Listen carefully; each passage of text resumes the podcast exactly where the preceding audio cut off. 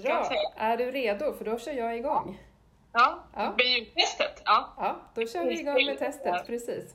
Ja. Eh, hjärtligt välkomna till det här avsnittet utav Waldorfpodden. Och med mig idag så har jag en gäst som inte kommer så långväga ifrån som mina tidigare gäster faktiskt har gjort nu i de senaste avsnitten, utan du sitter ju egentligen bara några ja, någon kilometer från mig kanske, eller två kilometer från mig ungefär. Vem ja. är det jag har med mig och var sitter du någonstans? Eh, jag heter Mikaela Gustafsson och jag sitter i Hökarängen. Precis, och jag bor ju i Blåsut så det är väldigt nära faktiskt egentligen. Vi skulle ju i praktiken kunna setts kanske utomhus men det är lite för kallt och, och blåsigt känner jag sådär. Ja, det här blir bra. Det blir bra så här, mm. precis.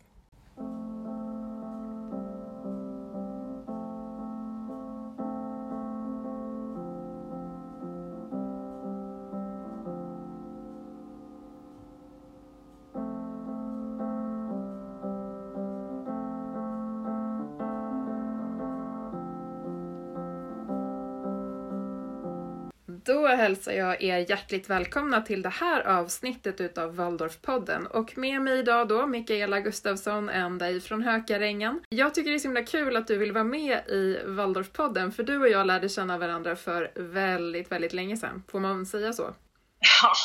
ja, det får man. Det är ju, det är ju rätt länge sedan. Ja, jo, men det är det faktiskt. Hur lärde vi känna varandra? Kommer du ihåg det?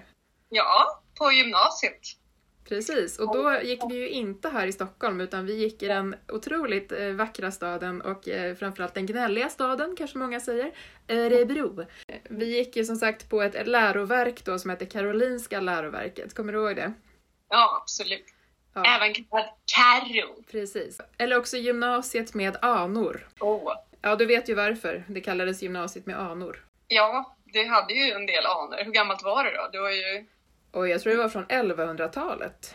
Ja, just det. Till just och med faktiskt. Ja. Olaus Petri och massa så här, ja det fanns historia där kring detta läroverk och eh, rektorn och alla höll mycket på traditionerna och det skulle vara samma jultal på avslutningen varje år och ja, mycket, mycket så. Precis, och jag kommer ihåg att vår rektor också alltid sjöng samma julsång på avslutningarna. Det var väldigt viktigt att han skulle ha liksom ett soloparti sådär. Men jag tänker ja. också att det var ju väldigt mycket tjat om att Markurells i Vadköping utspelade sig också på Karolinska läroverket, så det fick vi också höra väldigt ofta, inte bara från rektorn utan också från våra svensklärare och andra sådär. Ja, vi fick ju till och med, det var ju något jubileum då. Vi fick ju till och med sätta upp någon pjäs och hålla på och fira Hjalmar Bergman och Mark Aurelius i Vadköping, kommer jag ihåg. Precis, och det, det var ju också en pjäs man satte upp till exempel på eh, Länsteatern i Örebro. Så då vet jag att vi också blev inbjudna att komma och titta på den. Det var just det där Hjalmar Bergman-året. Just det! Ja. det var, ja. Och vi har ju också i Örebro fortfarande faktiskt Hjalmar Bergman-teatern. Så att det är mm. ju bra att komma ihåg att det även finns sådana anknytningar så. Ja, jättefin stor teater. Ja, men faktiskt. I Örebro så var det väldigt mycket kultur och det kanske var därför som, som både du och jag lite grann kan man säga har, har hamnat där vi har hamnat idag. Men, men nu vill jag lägga fokus på dig. Och mm. då vill jag säga att inte nog med att vi lärde känna varandra där på gymnasiet. Vi gick ju som sagt då på samma skola men vi gick inte i samma klass. Jag gick ju teaterlinjen jag. Som på den tiden hette estetiska... Estetisk praktisk teater. Exakt, så var det. Och den var till och med bara tvåårig kommer jag ihåg. Ja, precis. Den var jämförbar med social linje liksom. Och det gick ju lite sådana här rykten om att de som gick den där estetisk praktiska inriktningen där på teater, ni var ju inte riktigt lika ambitiösa som oss andra som gick humanistisk eller samhällsvetarprogrammet eller naturprogrammet sådär. Hur tänker Nej. du? I efterhand kring det då? Sådär. Ja, jag kommer ihåg när det var lite så här, folk såg ner på oss. Det var ju en, en sån anrik skola och sen kom man där och gick en tvåårig linje. Eh, och då, jag vet att en gång när vi gick in i, i matsalen med en klass så var det någon från någon annan klass som sa Får man ha djur här inne? Nej. Ja, till exempel. Har gjort det var väl det värsta. Det, har, det var tur att inte jag hörde det. Då hade jag nog blivit arg faktiskt. Nej, det, det missade jag. också, men ja. ja. Fast det var Fast annars var det en väldigt trevlig skola och en väldigt bra stämning. Och, och, och vi på AT-klasserna, vi, gick ju, vi hade ju liksom högst upp i skolan i, på vinden och där fanns det ju massa små prång och vrår man kunde, små garderober med kvarglömda gamla pattar från 20-talet. Ja men det fanns massa man kunde snoka runt i som jag tyckte var kul. Mm. Det är lite så här, gillar att gå på museer. Så. Ja, och apropå museum så hade vi faktiskt också ett museum uppe på vinden i det huset där vi samhällsvetare höll till. Så där var man ju också uppe och snokade runt på gamla djur som var uppstoppade. Ja. De uppstoppade djuren, precis. Jag är fortfarande traumatiserad på grund av detta tror jag, men jag gillar nämligen inte uppstoppade djur så att jag vet inte, det är någonting där som, som känns jobbigt. Ja, men det, jag tycker det var värre med alla de där liksom, sakerna i formalin i burkar och sånt. Så det var riktigt otrevligt. Jag undrar om de har kvar det där. Jag tror det. Det där var ju någonting som, alltså de var ju stolta över det där museet på skolan också. Så att det, jag tror att det hänger kvar också som en gammal ana kanske. Men du, sen eh, skildes våra vägar åt lite grann där efter studenten och du hade ju som sagt spelat mycket teater då under två år och sen så slutade du ett år innan mig, eller egentligen slutade du till och med två år innan mig för att jag var ju ett år i Tyskland och kom tillbaka sen och gick. I vilket fall som så skildes våra vägar åt där lite grann. Så småningom så flyttade jag till Stockholm och eh, började arbeta på Martinskolan i Hökarängen på fritids där. Mm. Och då möttes våra vägar märkligt nog igen. Precis, det är lite roligt för att direkt efter studenten så flyttade jag till Stockholm nämligen. Jag är ursprungligen från Motala så jag vet, jag, jag, först kom jag till storstaden Örebro. Tyckte det var väldigt mycket spännande saker. Och sen till Stockholm som var ännu större och bättre. Ja, ja, hur som helst. Det var en parentes. Men det jag skulle säga att jag, nästan direkt när jag flyttade till Stockholm så fick jag jobb på Martinskolan på fritids. Jag hamnade där och var lika gammal som de som gick då i tolvan. Så de som gick sista året var lika gamla som mig fast jag jobbade. Det var lite konstigt. Sen så gjorde jag andra saker men kom tillbaks till Martinskolan och jobbade och då jobbade du där. Precis. Exakt. Ja. Eh, det hade vi ju ingen aning om utan båda två Nej. stod liksom och tittade på varandra och var så här, vad gör du här? Eh, så, att, eh, så kan det ju bli och så har det varit för mig med andra personer också att de plötsligt har dykt upp just på Martinskolan och så har vi stått i korridoren och tittat på varandra och sagt men hur gick det här till? Men, men det är ju väldigt roligt också så det är inte så att det har varit av ondo på något sätt. Nej, nej. Nej. Och sen dess har ju vi ändå liksom från och till setts och eh, haft lite mer att göra med varandra sådär kan man ju säga. Och jag har ju verkligen då med stor beundran följt ditt stora arbete och fortsatta arbete efter det att du inte längre var kvar på Martinskolan utan bestämde dig för att göra andra saker utanför Waldorfvärlden så? Nej men eh, jag, egentligen när jag började jobba på Martinskolan så gick jag ju, jag jobbade bara deltid och så pluggade jag, gick olika teaterutbildningar eh, vid sidan om i början. Så jag har ju liksom, jag har ju hela tiden hållit på med den här teaterlinjen. Men gick du någon annan utbildning här i Stockholm och så sen också då med teatern? Ja, jag gick eh, utbildning som heter Teaterstudion som jobbar jättemycket med fysisk teater, så det var mycket så akrobatik och, och commedia dell'arte och maskspel. Men hur kom det sig då sen att du inte liksom fortsatte med den egna teatern då? För du, har ju inte, du arbetar ju inte riktigt med det idag. Det har varit lite fram och till, men, men, men först satsade jag jättemycket på det, men jag fick faktiskt en ryggskada. Alltså jag, så jag, jag höll på och spelade olika mask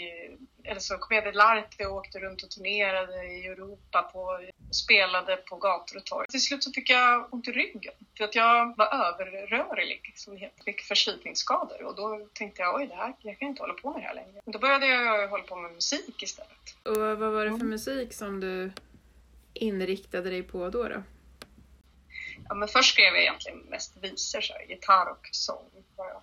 Och, eh, men, men så läste jag en artikel i DN om eh, en hitmakarskola som heter Musikmakarna som ligger i Örnsköldsvik. Eh, och den är liksom total kommersiell pop. Riktar sig, det är, det är en K-utbildning så att man jobbar direkt mot branschen. Så man får uppdrag av eh, olika musikförlag att skriva till olika artister. Och jag bara, åh, det verkar kul. Så, så jag sökte den och kom in. De har ju, de, de, det är många som går där som är jättebra på att producera musik. Men sen är det också många som kan, är bra på text och melodi. Eh, och då så parar man ihop folk och gör olika samarbeten. Och jag var en av dem som var bra på text och melodi. Så, ja. Så där gick jag. Och det är ganska fantastiskt att du nämner den skolan och att du kom in där är ju också jätteroligt därför att det är ju en skola som idag producerar väldigt många kända producenter och också kända låtskrivare. Och faktiskt också mm. artister. Ja, jo, ja. jo men absolut. Jo, men det är för att man, och det är också en fantastisk eh, gräddfil in i branschen. Just för att man också får träffa folk som det kan vara svårt att få tag på annars och skicka demos och så här. Här kommer de och upp till ens klassrum och ger en ett uppdrag och så kommer tillbaks tre veckor senare och lyssnar liksom på resultatet. Och så är det mycket praktik med. Man får vara ute och liksom skriva med folk, vilket är väldigt bra. Men jag känner att det här med Yeah baby, yeah yeah låtarna i den här Coachella-poppen var inte riktigt så här. Jag kommer ju från teatersvängen och ja, men liksom, jag kände att det, det var inte riktigt där jag klickade. Så då började jag skriva musik för barn. Jag måste säga att det var ju, det hade gått ut den utbildningen som jag faktiskt började jobba på Martinskolan och eh, själv fick barn och sådär. Så det var några år där som jag inte höll på så mycket. Men hur lång ja. är den utbildningen där uppe i Örnsköldsvik? Är den ett år eller två år? Två. Men den finns ju kvar i alla fall fortfarande då? Ja, ja det gör den absolut. Och den vann ju så här svenska musikexportpriset något år. Men innan jag gick den utbildningen så gick jag en annan utbildning i USA en, som heter Delarte som var helt inriktad på fysisk teater. Clown, mask, kommedia. Det man satsade på där var att man, man skulle hela tiden hitta hitta någonting nytt, kreativt och unikt. Det var liksom, skådespelarna skulle själva liksom hitta på och skapa och det var konstnärligt och det var liksom, man skulle alltid sträva efter förnyelse. Och sen kom jag direkt därifrån till den här jättekommersiella utbildningen. Jättemycket av den kritik jag fick var såhär, nej det där är för svårt, det är för smart, det är för intressant, nej nej, du måste så här. Men det var otroligt bra för att då har jag liksom fått lära mig båda delar så att säga, vad som funkar. Det är ju alltid bra, tänker jag, att lära sig båda sidor av, av olika saker och framförallt har man alltid nytta av utbildningar som man har gått. Mm. Man kanske inte märker det på en gång, men det kan ta ett tag sen och så upptäcker man att, men vänta lite nu, det här var ju exakt det jag gjorde på den här utbildningen för några år sedan. Det är ju först nu mm. jag har nytta av det som jag märker. Liksom. det är ju så att sen när jag hade gått den här utbildningen och några år senare när jag började satsa på min musik, eh, det gick några år emellan där, eh, så började jag ju satsa på de låtarna jag skrev för barn och som jag började skriva under utbildningen. För att mitt examensarbete var barnmusik. Jag valde det för att jag tycker att det är mycket roligare att skriva på svenska och skriva roligt och eh, fantasifullt. Och det fick, det, det, kan man göra för en barnpublik, för det tycker de är okej sen så när jag nu ska ut och spela och började spela den här musiken live så har jag ju börjat göra musikföreställningar av mina låtar och då kommer ju liksom teaterbiten tillbaka. Där använder jag allting som jag då lärde mig, till exempel på Delarte. Så att det är liksom nu, det känns som att nu får alla bitar plats. Nej, men jag känner att båda de utbildningarna som var totala ytterligheter, jag använder dagligen i, i det jag gör nu, saker från båda utbildningarna. Men då tänker jag nu när vi har pratat lite grann här om vad du har gjort tidigare och så att det är ju väldigt spännande, eller skulle vara väldigt spännande att få höra vad gör du nu? Alltså just, vad jobbar du med idag? Jag jobbar ju med, alltså 2013 tror jag startade jag min egna firma och eh, så jag jobbar med, med barnmusik och barnmusikföreställningar och eh, musikprogram för barn, främst i förskoleåldern. Men också en del eh, saker, föreställningar har jag också för kanske lågstadiet, men inte så mycket äldre barn. Men eh, ja, jag gör skivor och eh, alltså jag, jag har också gjort en podd, eller två olika poddar faktiskt, för barnradion. Den ena heter Bebispodden och riktar sig till barn sex månader till två år och till deras föräldrar. Och sen eh, har jag gjort en fortsättning på den podden som heter Trotspodden som är liksom för treåringar, tre, fyraåringar då man börjar känna så här, men jag, jag kan själv. Så jag åker runt eh, främst och spelar mycket föreställningar på förskolor. Vad heter dina föreställningar då? För att jag vet att du har ju flera olika varianter på dem. Alltså jag har ju faktiskt just nu sju stycken stycken föreställningar igång. Det är så att jag blir lite uttråkad på en föreställning och då hittar jag på en ny och skriver min ny musik och sen så, jag gillar omväxling så att det är liksom att det är inte så att jag pensionerar några föreställningar utan jag lägger på dem. Snart är jag uppe i, uppe i tio för jag har nämligen tre nya produktioner på gång. De heter saker som Speldosan, Badorkestern, Hallå i lådan, Tokigt om djur, Konsert med Ä och eh, Undra sa flundra det som jag har sett eh, när du lägger upp och så på sociala medier, det är mycket då mm. att du också åker runt med som en liten låda. Ja men precis, så speldosan är ju, då, då är, det var ju ett sätt för mig att, att uh, köra lite det är lite svårt i barnmusikbranschen att turnera med ett stort band. För det finns liksom inte någon ekonomi i det direkt.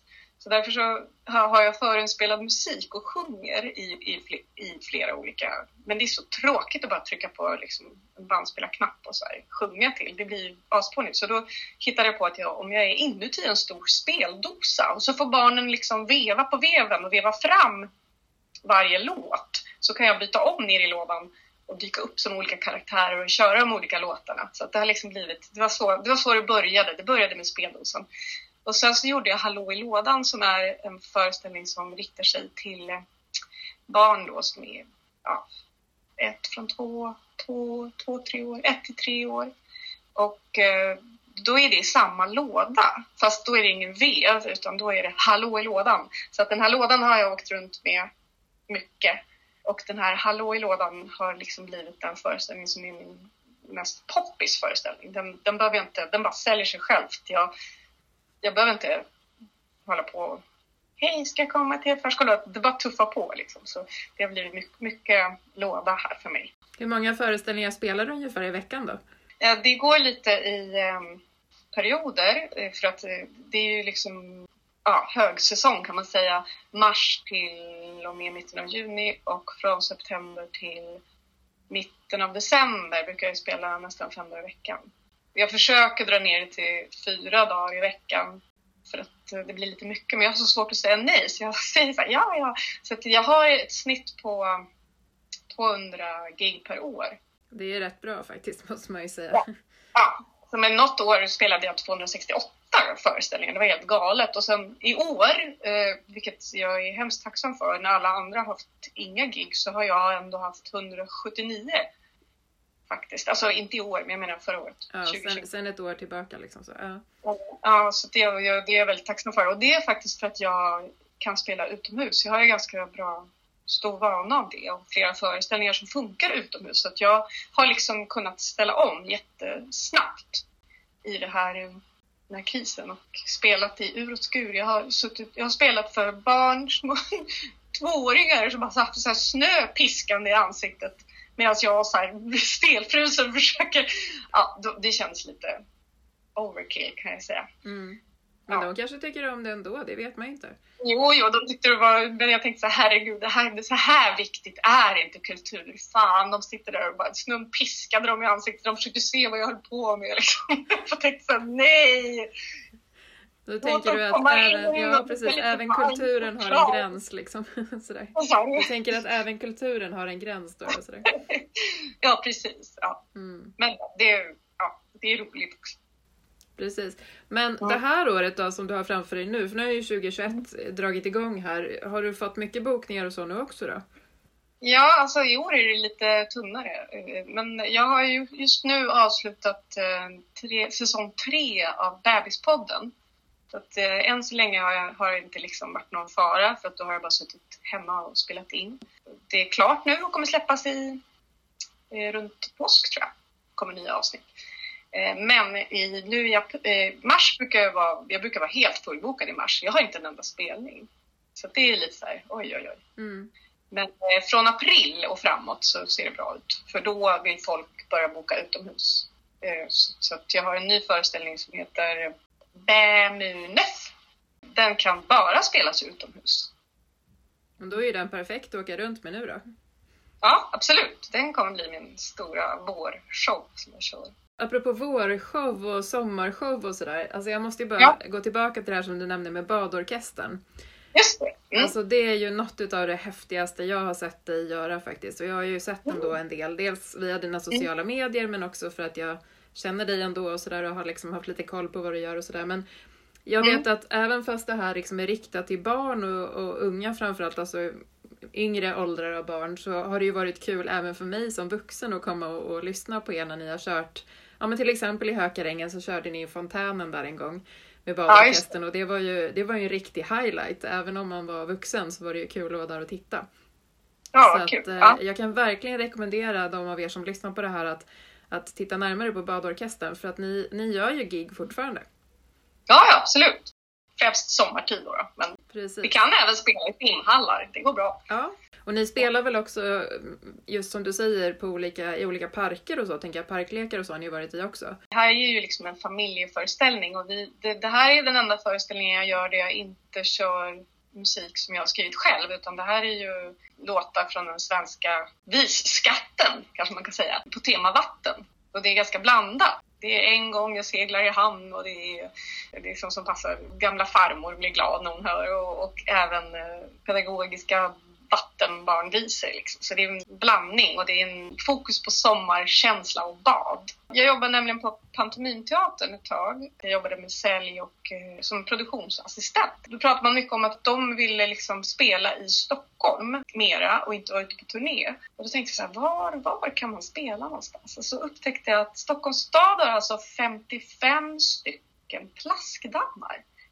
Helt otroligt, helt fantastiskt. Alltså 55 små bassänger som, som, som är helt gratis för alla. Och det är ju en sån här från eh, folkhemstiden att man skulle ha nära liksom, till bad. Ja, jag tycker det är en väldigt fin tanke att barn, även små barn som bor inne i stan ska kunna ha tillgång till vatten för att de inte ska bli rädda. Och det här med simkunnigheten, Sverige, alla ska kunna lära sig simma och liksom utveckla ett bra förhållande till vatten. Då drog jag igång ett projekt på, som vi gjorde med Pantomimteatern och Parkteatern där vi då gjorde en turné och en föreställning i alla plaskdammar som vi spelade, som heter Plask. Och efter att sen jag startade eget så tänkte jag så här, oh, jag, för jag älskar att spela sådär vid plaskdammar. Då tänkte jag, men hur ska jag, hur ska jag göra nu då? Jag vill fortsätta med det där. Men jag hade liksom slutat jobba på Pantomimteatern och, och då, det var då som badorkestern kom till. För jag tänkte så här, men om jag gör om det till en konsert men fortsätter spela i Plastan. Jag tycker det är väldigt kul. Väldigt fint fin miljö. För ni är ju flera, det är ju inte bara du. Nej, precis. Det är jag och så är det Amanda Fritzén som spelar dragspel och så är det en kille som heter Mikael Lundbjer som spelar slagverk. Man kan ju få dina föreställningar till ett subventionerat pris. Precis. Mina föreställningar finns ju med i bland annat Stockholms stads subventionssystem. Och det innebär att alla förskolor och skolor och så kan boka mina föreställningar till halva priset. För att Stockholms stad då betalar halva. Det är ju jättebra. Sen finns ju även en föreställning med här nu i Länsmusikens eh, Så om man bor utanför i Stockholms län men inte i Stockholms stad så kan man då få den, just den föreställningen konsert med för ett och treåringar. Eh, då kan man få den också till subventionerat pris. Jag kommer göra så sen att jag lägger ut lite information i den bloggen som finns för Waldorfpodden så kan man dels få lite information om hur man hittar de olika sakerna som du gör, både Bebispodden och den här musiken som du har spelat in som finns på Spotify bland annat. Då. Jag tycker också att, ändå att det är viktigt att eh, framförallt de som är i yngre åldrar kan få lite mer av kulturlivet de också. För det är inte mm. så många som riktar sig just till barn i den åldern som du riktar dig till. Och det kan ju kanske tyckas onödigt att spela för ettåringar, men det är väl fint om de nu ska ha någon teater. Då kan de kanske få en upplevelse som på något sätt är anpassad för dem. Det är många små barn, riktigt små barn, som får hänga med liksom på stora, stora syskonens eh, föreställningar. Och då blir de oftast väldigt skrämda. Många små bebisar som börjar gråta liksom. Det är ju en förtätad energi när man gör en föreställning. Och det kan de små barnen, de känner av det men förstår, förstår inte vad det är och då blir det liksom obegripligt och då blir de rädda. Och då har jag, har jag hittat ett sätt som funkar bra med de, med de minsta. De är en väldigt fin publik. De lyssnar väldigt bra. Du spelar ju för, för väldigt små barn och eh, mm. både du och jag, apropå det jag nämnde inledningsvis, så har ju vi ändå hamnat och jobbat lite grann med kultur eller undervisning eller så. Och jag mm. tänker att jag har ju jobbat framförallt väldigt mycket med amatörteater för barn och unga. Och med fokus då mm. på, på barn i åldrarna från ungefär klass 6 upp till 9 och sådär. Så det är kanske snarare ungdomsteater. Så det jag har märkt när jag jobbar med just de åldersspannen det är ju att det blir väldigt liksom ärligt och direkt. Det finns liksom ja. inga krusiduller eller att någonting ska liksom slätas över utan är man inte nöjd då säger man det och är man nöjd så säger man det också. Sådär. Och ja. jag tänker att då eh, måste det nästan kanske vara ännu svårare att spela för yngre barn, eller hur tänker du kring det? Det är lite som att befinna sig på hal is när man spelar för den här åldersgruppen. Det, vad som helst kan ju hända, när som helst. Och jag tror att det är många musiker och skådespelare som känner sig lite obekväma med den situationen. Man vill gärna ha en publik som sitter still och lyssnar helt av sig självt. Det kan barn också göra, de kan sitta still och lyssna, men då måste man måste liksom fånga dem och eh, ta dem på ett visst sätt. Det tror jag inte alla känner sig bekväma med. Alltså om man spelar för en publik som är över tre, tre till sex, sju liksom, då är de ju, ja, de, de, de är också totalt liksom, inget filter, det är raka rör. Och de vill ju bara prata med en, de vill bara interagera. Jag har ju tidigare jobbat med Comedia Delighter och där jobbar man ju helt utan en fjärde vägg. Där, där jobbar man ju direkt med publiken och det tycker jag är väldigt kul. Och just med barnpublik så, så får man ju det. Verkligen. Är det några gånger som du har känt såhär, nej men nu har jag tappat fokus på föreställningen, nu har vi hamnat liksom off topic eller att vi inte liksom håller oss till det vi ska och sådär? Nej, det är bara en gång som jag kan uppleva att det gick lite överstyr nu. Det var under hundra barn som stod i publiken liksom rammade scenen. De, de sprang upp, det var faktiskt i Fagerlidsparken i Hökarängen. De bara så sprang upp och alla, det var när jag spelade speldosan och alla ville veva på veven. Alltså det var liksom det var som en vägg som bara, det var tvungen att bryta. Det var så här, stopp, tillbaka. Men annars brukar jag kunna ha, jag få, få dem med mig. Jag vet att när du gjorde Bebispodden den första gången, för nu, nu som mm. du berättade har du gjort en tredje säsong kan mm. man säga av det hela sådär. Eh, mm. Och jag vet att du också blev intervjuad i radio när du gjorde den första säsongen där man, och även tror jag på TV, att du kom till TV4 eller något sånt där och fick prata där. Om just det här hur du visste att barn skulle uppskatta de, ja, men de ljuden eller de låtarna som du på något sätt hade tagit fram. Och, och då undrar jag ju också då så här i efterhand, hur visste du det? Den första bebispoddavsnitten gjorde jag från en, utifrån en skiva som jag Eh, fick ganska mycket pengar för att göra. Jag fick, jag fick eh, stöd från Kulturbryggan för att undersöka liksom vad barn 0 till 2 år, vad de lyssnar efter och vad de går igång på och vad som kan få barn i den åldersgruppen att vilja sjunga med. Så det som väcker liksom den här lusten att vilja, så här, vilja sjunga med eller använda sin röst. För de barnen i de, de åldrarna vill gärna härma och härma liksom de vuxnas röster. Så då var jag ute och eh, satt med liksom, i såna här sångsamlingar på öppna förskolan och, och verkligen bara iakttog barnen. Och jag fick, var också ute på förskolor och jag intervjuade en logoped om talutveckling och ja, lite olika sådana saker. Och även en, en musiklärare som var småbarnsförälder så här, som jag intervjuade till Sara Losten. Så jag tryckte i mig all den här kunskapen och eh, men sen försökte jag glömma bort det, vad jag hade lärt mig och bara hitta på det jag själv trodde funkade.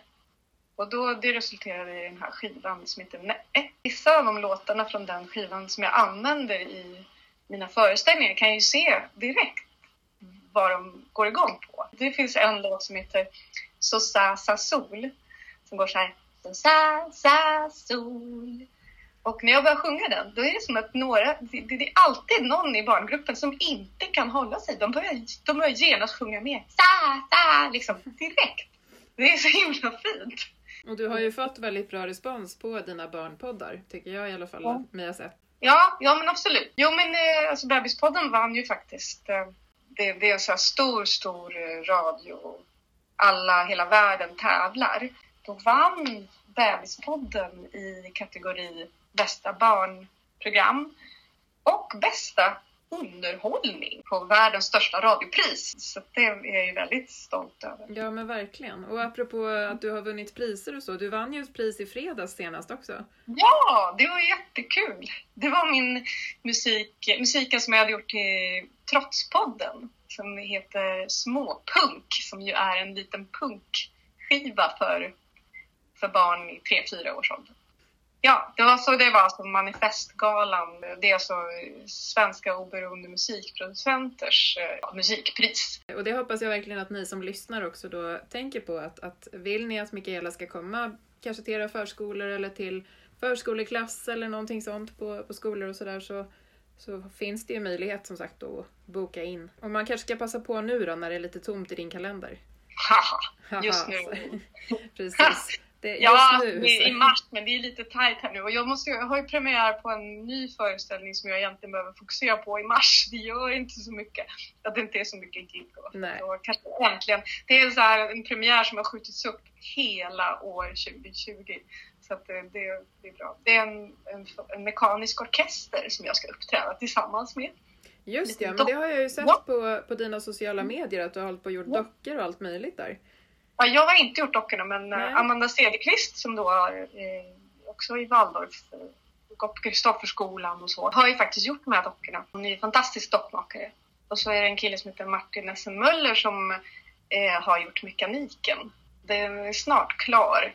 Det är alltså små, små djur, eh, kan säga, gnagardjur, alltså så här, grävling, möss. Men de här små dockorna är då en liten damjazzorkester som ska vara mitt kompband när jag är ute och spelar. Det är ju helt fantastiskt. Det är ju inte alla som har, ja. eh, har ett sånt kompband. Nej, Sen fick jag också kulturstöd då från Stockholms stad för att kunna sjösätta det här projektet. Mm. Så det hoppas jag kunna ha premiär på här snart. Men det är lite svårt med, inom, med pandemin och allt. Det här är ju en föreställning som inte går att göra utomhus utan måste vara liksom lite uppstyrd publik, bra ljus och inomhus. Liksom. Om vi nu ska försöka att hålla oss lite till vad den här podden går ut på, nämligen att prata om just Waldorfpedagogik eller kanske saker som på något sätt rör Waldorf. För vi har ju nämnt att vi har ju gemenskapen med Martinskolan och så, eller i Martinskolan. Ja. När du gör dina föreställningar så är ju de väldigt icke-digitala om jag får uttrycka dig så. Du, du är ju väldigt liksom direkt på plats så och jobbar ja. på förskolor som kanske annars jobbar mycket med det digitala. Det här mötet med barnen, det direkta mötet är så viktigt liksom att man, man får en... Eh, det är inte alla, all kultur kommer via en skärm som det är så mycket nu. Alla har sina paddor liksom. Och nu ska ju till och med under pandemin här så ska, ska ju liksom alla alla såna här föreställningar och konserter och så ska nu ska de plötsligt strömmas liksom. Ja, jag vet inte, det, det är lite sorgligt för man förtar ju det här viktiga mötet som blir. Är det det här att du tänker att man liksom också upplever saker väldigt mycket mer direkt när det inte är via en padda? Sådär, eller inte via en dator kanske? Så? Ja, det gör man ju. Alltså, då blir det ju på riktigt. Det, och, och det, också, det handlar ju om, om djupseende och det handlar om ett äkta möte som inte kan bli om man har en skärm i vägen. Liksom. Hur tänker du då kring att man just nu håller på så väldigt mycket inom kulturen då, att ha saker som du säger streamade och sådär? Tror du att det finns en risk att man blir kvar i det eller hur tänker du kring det? Ja, alltså, ja det, det känns som att många sådana här kulturpolitiker eh, och sånt är, liksom, är helt till sig i trasorna nu. Bara, Åh, det är så bra med det här digitala, digitala. Och det är inte alls samma sak. Det är, jaha, det är liksom teater som tv-teater är ju, ja, det är ju en sak. Men det kan ju inte ersätta det riktiga mötet. De eh, riktiga konserterna, liksom. det här som händer nu. För det som är ju, det, ja, det, det är ju här, vi är i samma rum och det händer nu. Det är en, en, en, en upplevelse som liksom inte går att ersätta. Som jag tycker är jätteviktig. Det, det är ju fint liksom så länge, men bara inte det blir någon ny, ny liksom vana. I sådana fall så kanske det, ja, ja, då blir det en ny genre. Okej, okay? en strömningsteatergenre. Men man kan inte ta bort det här, det här andra, för det mötet tycker jag är så viktigt. Ja, alltså det finns väl säkert också de som tänker sig nu, alltså som jobbar mycket inom kulturlivet och sådär, att eh, mm. man kanske också kommer försöka spara in pengar genom att låta folk streama saker istället. Precis, ja. Och det är det som, ja men det, det kommer inte bli samma sak. Det blir inte samma sak. Så att visst, man sparar pengar men man får inte ut den upplevelsen. Eller det konstnärliga uttrycket som blir live och när man är i samma rum. Det kan man inte få via en skärm. Ja, och framförallt tänker jag just när, som i ditt fall, när du riktar dig mot barn så, så är det ju många barn som tittar mycket på just ja, men, saker på, på nätet ändå, så där, eller olika tv-program och sådär. Och det, mm. det kan ju ha sin fördel, vill jag också bara lägga till utifrån det pedagogiska då. Att det kan finnas saker som, som verkligen är bra att titta på pedagogiskt och sådär. Men jag tänker när det just handlar om det som du utövar, nämligen den här direkta teatern där de också får vara med och interagera och sådär. Så, så kan ja. ju det verkligen bli jättesvårt att göra via en skärm på det sättet. Ja, nej men det går ju inte. Det, det är ju liksom... Så, jag fick ett erbjudande om att kanske göra en, en strömmad premiär på min nya föreställning och jag blev så här Hjälp! Hur ska, jag, hur ska jag göra då? För att för mig är den här publikresponsen den nästan viktigaste. Så att då är det så här, hur ska jag... Det, det är liksom det jag spelar med kan man säga. Så det blir jättesvårt strömmat. Men sen måste jag ju säga att det är såklart att jag har högsta förståelse för att det är en pandemi och att man inte ska träffas. Så att det, ja, vi får helt enkelt vänta ett tag med att spela live. Liksom. Men det en sak till som jag också har tänkt mycket på och som kanske in, inte det här med att jag spelar för så små barn. Jag tänker inom, inom Waldorf så finns det ju mycket tanke och även på förskolorna att, att det, de inte behöver så himla mycket stimulans. Det liksom är ju man ska vara en, en vuxen och, och utvecklas genom att vara med en vuxen helt enkelt. Finnas med i vardagen och upptäcka världen liksom steg för steg. Nu gör jag kultur för för så små barn liksom, som egentligen kanske är helt onödig. Det finns en efterfrågan och jag tycker det är väldigt fint med den här målgruppen så jag gör det ändå. Men en sak där som jag tänker mycket på det är att jag också vill inspirera andra vuxna till att kunna, som till exempel med Bebispodden,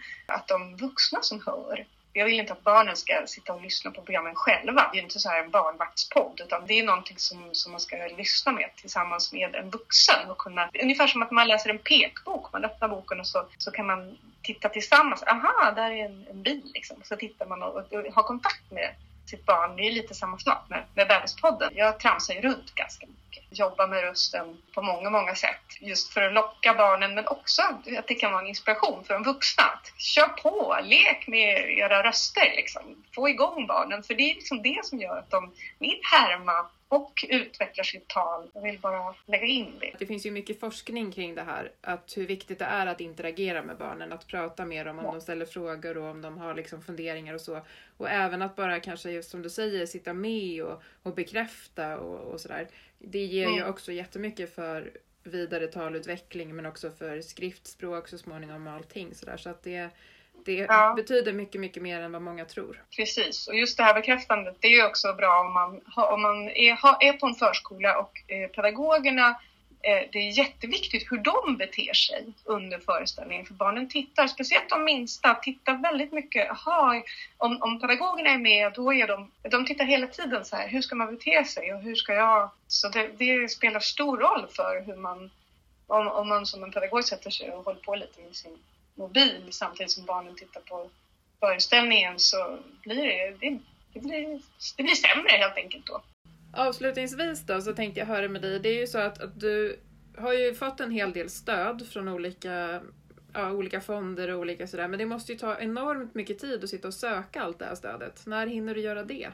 Ja, nej, jag hinner inte det. Jag jobbar ju som en galning hela tiden. Väldigt matt. Och förra året så var det så här, okej, okay, jag hann inte söka det där, de där stöden. Ja, då måste jag ju spela ihop det istället. Och så kom eh, corona, så var det väldigt svårt och då kunde jag inte göra det. Så jag, jag låg back i ett projekt. Så att, ehm, ja, nej, men ibland får man in, får man in en ansökan och så förhoppningsvis går det, går det bra. Det är också så här, jag jobbar ju som egen företagare och är, är liksom, driver min firma själv. Och då är det ganska svårt att få verksamhetsstöd, vilket många som spelar lika mycket som jag gör ändå har i, när de har en grupp det är någonting som skulle vara bra för man får hela tiden jaga projekt. Liksom. Ja, jag, får, jag får till det här projektet och sen så får man trolla med knäna för att det blir ju aldrig så att man får pengar så att det betalar allt utan oftast eh, så betalar jag någon som gör scenografi och sen får jag liksom jobba ihop min föreställning gratis. Sen drar jag in mina, mina pengar sen när jag är ute och spelar. Det är också så här när man jobbar själv, det är väldigt mycket något eh, under covid här och allting så eh, det är extremt hög administrativ belastning som, som har liksom tillkommit och som jag, ingen pratar om. Det är inte bara det att man har blivit av med jättemycket spelningar, för det har jag också. Även om jag har haft många spelningar så har jag ändå blivit av med en del. Men det har varit, det, det är också, det är liksom all den här kraften till att boka om, ställa in, boka om. Liksom administrativa har liksom fördubblats. Och det ska man ju ta någonstans ifrån. Och det får man göra från sitt eget liv. Liksom. Mm. Jag har jobbat väldigt mycket på sistone. Lite för mycket. Men mm. det är också, då blir man också extra glad när man vinner ett pris för då känns det som att fan, ja. Då var det värt det. Så. Fan, ja, jag vet inte om det är värt att jobba ihjäl sig men det, men det är ändå liksom är fint att någon se, se uppskattar att man får så här, ja, tack. Mm. Stort tack till dig Mikaela för att du var med ja. i det här avsnittet utav Waldorfpodden och jag hoppas att mm. du eh, får ett bra verksamhetsår nu 2021 och att du hinner ja. färdigt med alla, alla projekt och alla planer som du har. Ja, det hoppas jag med. Tack för att jag fick vara med. Vi ses och hörs i ett annat sammanhang. Ja, det gör vi.